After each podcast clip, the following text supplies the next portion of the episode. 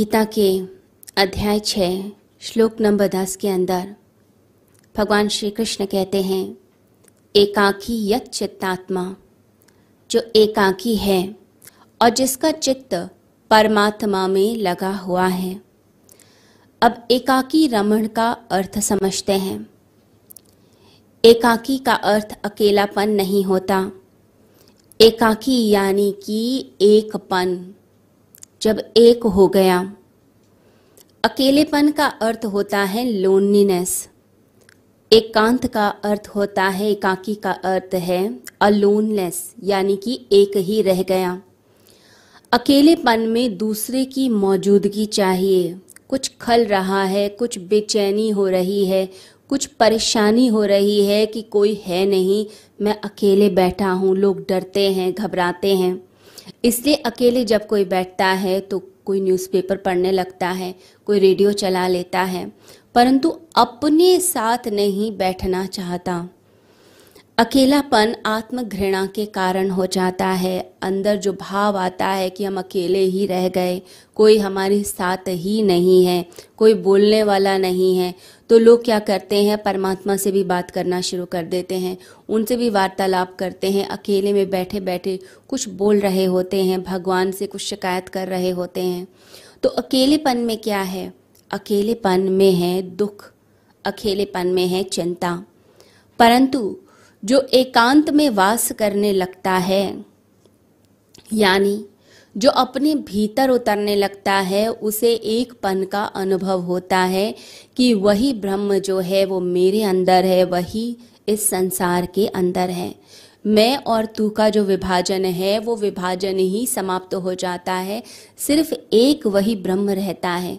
इसलिए साधना में जब साधक गहराई में जाते हैं तो उन्हें अनुभव होता है, शिवोहम, मैं ही वह शिव हूँ। तो वही शिव का अंश हम हैं, हम सब आत्माएँ वही अंश हैं परमात्मा के। तो वही ब्रह्म का अनुभव सब जगह, चाहे कोई पशु पक्षी हो, कोई व्यक्ति हो, सब जगह वही ब्रह्म दिखता है और व्यक्ति एक आनंद की, एक ट्रांस की अवस्था में चला जाता है। समाधि जैसी अवस्था आने लगती है, चलती फिरती समाधि। तो सब जगह परमात्मा के दर्शन होंगे। आप अकेले बैठे हैं तो भी भीड़ में है तो भी, बाज़ार में है तो भी, हिमालय की गुफा में है तो भी। कोई फ़र्क नहीं पड़ता कि संसार का सीन कैसे बदल रहा है, परिस्थिति कैसे बदल रही है, अंदर आ गई स्थिरता। कितने भी शास्त्र पढ़ लिए जाएँ, ज्ञान नहीं होता। ज्ञान होता है जब खुद की किताब, जीवन की किताब पढ़ी जाती है, जीवन की किताब के पन्ने खोले जाते हैं। अभी तक हमने अपनी ज़िंदगी की किताब खोलकर देखी ही नहीं, अपने आप को देखा ही नहीं, जाना ही नहीं, अपने बारे में विचार नहीं किया। गहराई से अपने भीतर नहीं उतरे। दूसरा व्यक्ति हमारे बारे में कुछ नहीं बता सकता। दूसरा तो हमें दृश्य की तरह देख सकता है, परंतु हम अपने आप को दृष्टा की तरह देख पाते हैं।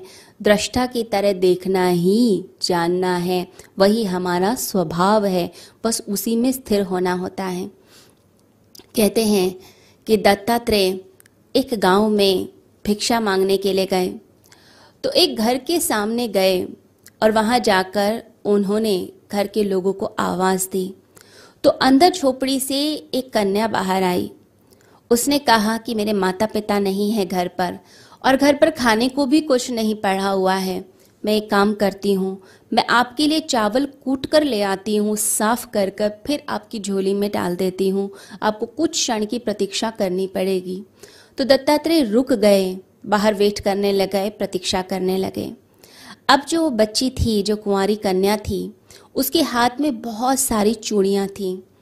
अब वो जब चावल कूट रही थी तो बहुत शोर होने लग गया, चूड़ियों का शोर होने लगा। अब उसे संकोच हुआ। उसने सोचा कि द्वार पर एक जोगी आया है और इतना मैं शोर करूँ, उसकी शांति में विघ्न होगा। उसने एक एक करके चूड़ियाँ उतारनी शुरू करी, लेकिन फिर भी आवाज़ आ रही थी, क्योंकि थोड़ी चूड़ियाँ बच गई थी हाथ पर। उसने क्या किया? फिर सारी उतारी और एक ही चूड़ी रह गई। फिर आवाज़ शांत हो गई। अब दत्तात्रेय बाहर खड़े हुए थे और वो चौंके कि आवाज़ कैसे कम होती चली जा रही है। तो जब वह बच्ची बाहर आई और भिक्षा देने के लिए वो खड़ी हुई तो दत्तात्रेय ने बच्ची से पूछा कि, बेटी, तुम एक बात बताओ। पहले बहुत आवाज़ आ रही थी, फिर धीरे धीरे ये शोर कैसे कम होता चला गया? तो वो कन्या बोली, कहने लगी कि, आप द्वार पर थे, मुझे संकोच होता था। कि इतनी आवाज़ आ रही है चूड़ियों की, खनक की, आपको विघ्न होता होगा, परेशानी होती होगी। तो मैंने एक एक करके चूड़ी उतार दी। अब एक ही चूड़ी मेरे हाथ में है, इसलिए शांति है। तो दत्तात्रेय ने उसके बाद एक श्लोक लिख दिया, जिस श्लोक का अर्थ है कि जैसे कुमारी कन्या के हाथ में जब बहुत सारी चूड़ियाँ होती हैं तो शोर उत्पन्न होता है। ऐसे ही चित्त में जब बहुत सारे विचार आते हैं, तब भी शोर उत्पन्न होता है। जब हाथ में एक चूड़ी रह गई तो शोर खत्म, यानी शांति उपलब्ध हो गई। ऐसे ही जब कोई अपने एक पन को उपलब्ध हो जाता है, तब उसकी ज़िंदगी में शांति घटित होती है। तो दत्तात्रेय ने उस बच्ची को आशीर्वाद दिया और कहा कि, बेटी, तूने बहुत अच्छा किया।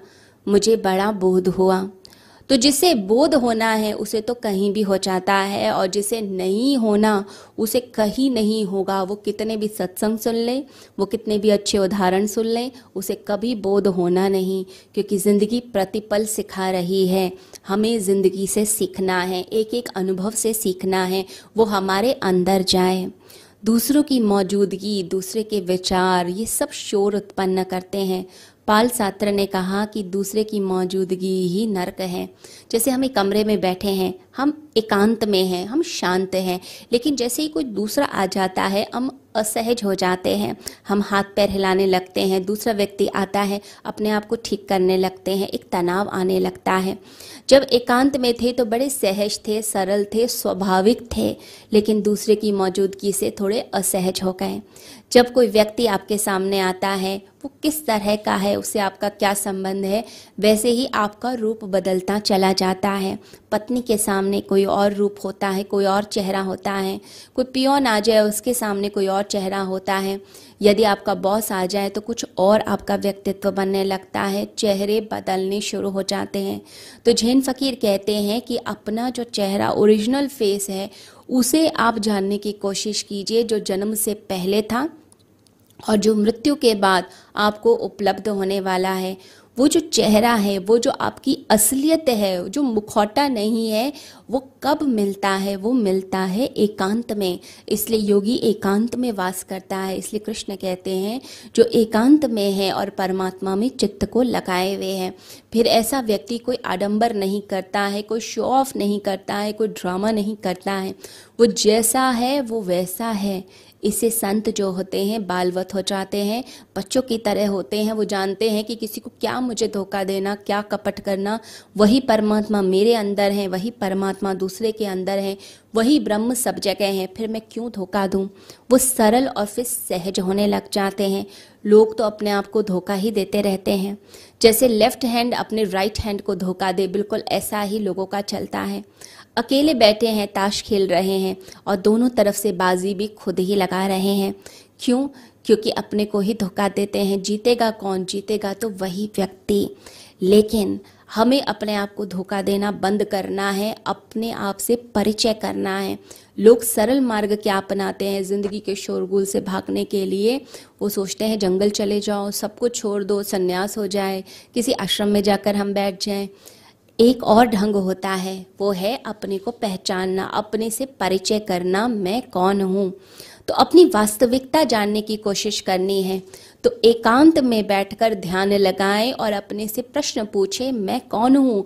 मेरा असली व्यक्तित्व क्या है? जो मैं बाहर दिखाता हूँ, वो है? या जो मैं अंदर हूँ, वह है? तो वह भाव धीरे धीरे गहराता जाएगा, शब्द छूट जाएँगे और भाव आएगा, मैं कौन हूँ?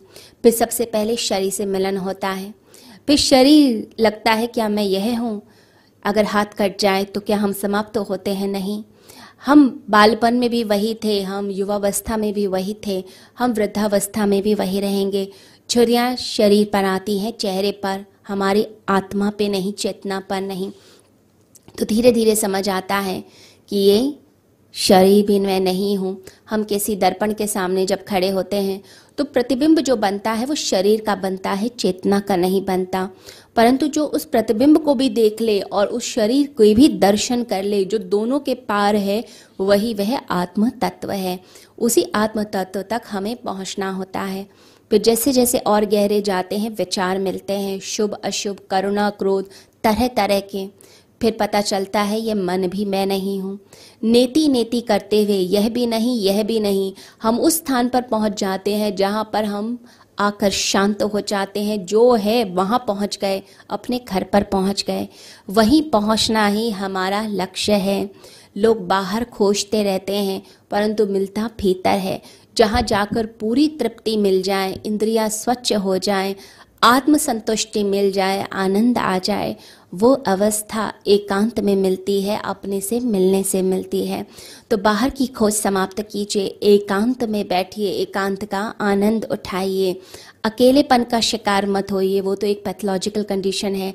अपने अंदर उतरना, एकांत में वास करना, आनंद में जीना, यही मनुष्य का लक्ष्य होना चाहिए। और जब उस आनंद में पहुँचते हैं तो ज़िंदगी पूरी तरह से बदल जाती है और जीवन में स्वर्ग आ जाता है। सभी को हरिओम।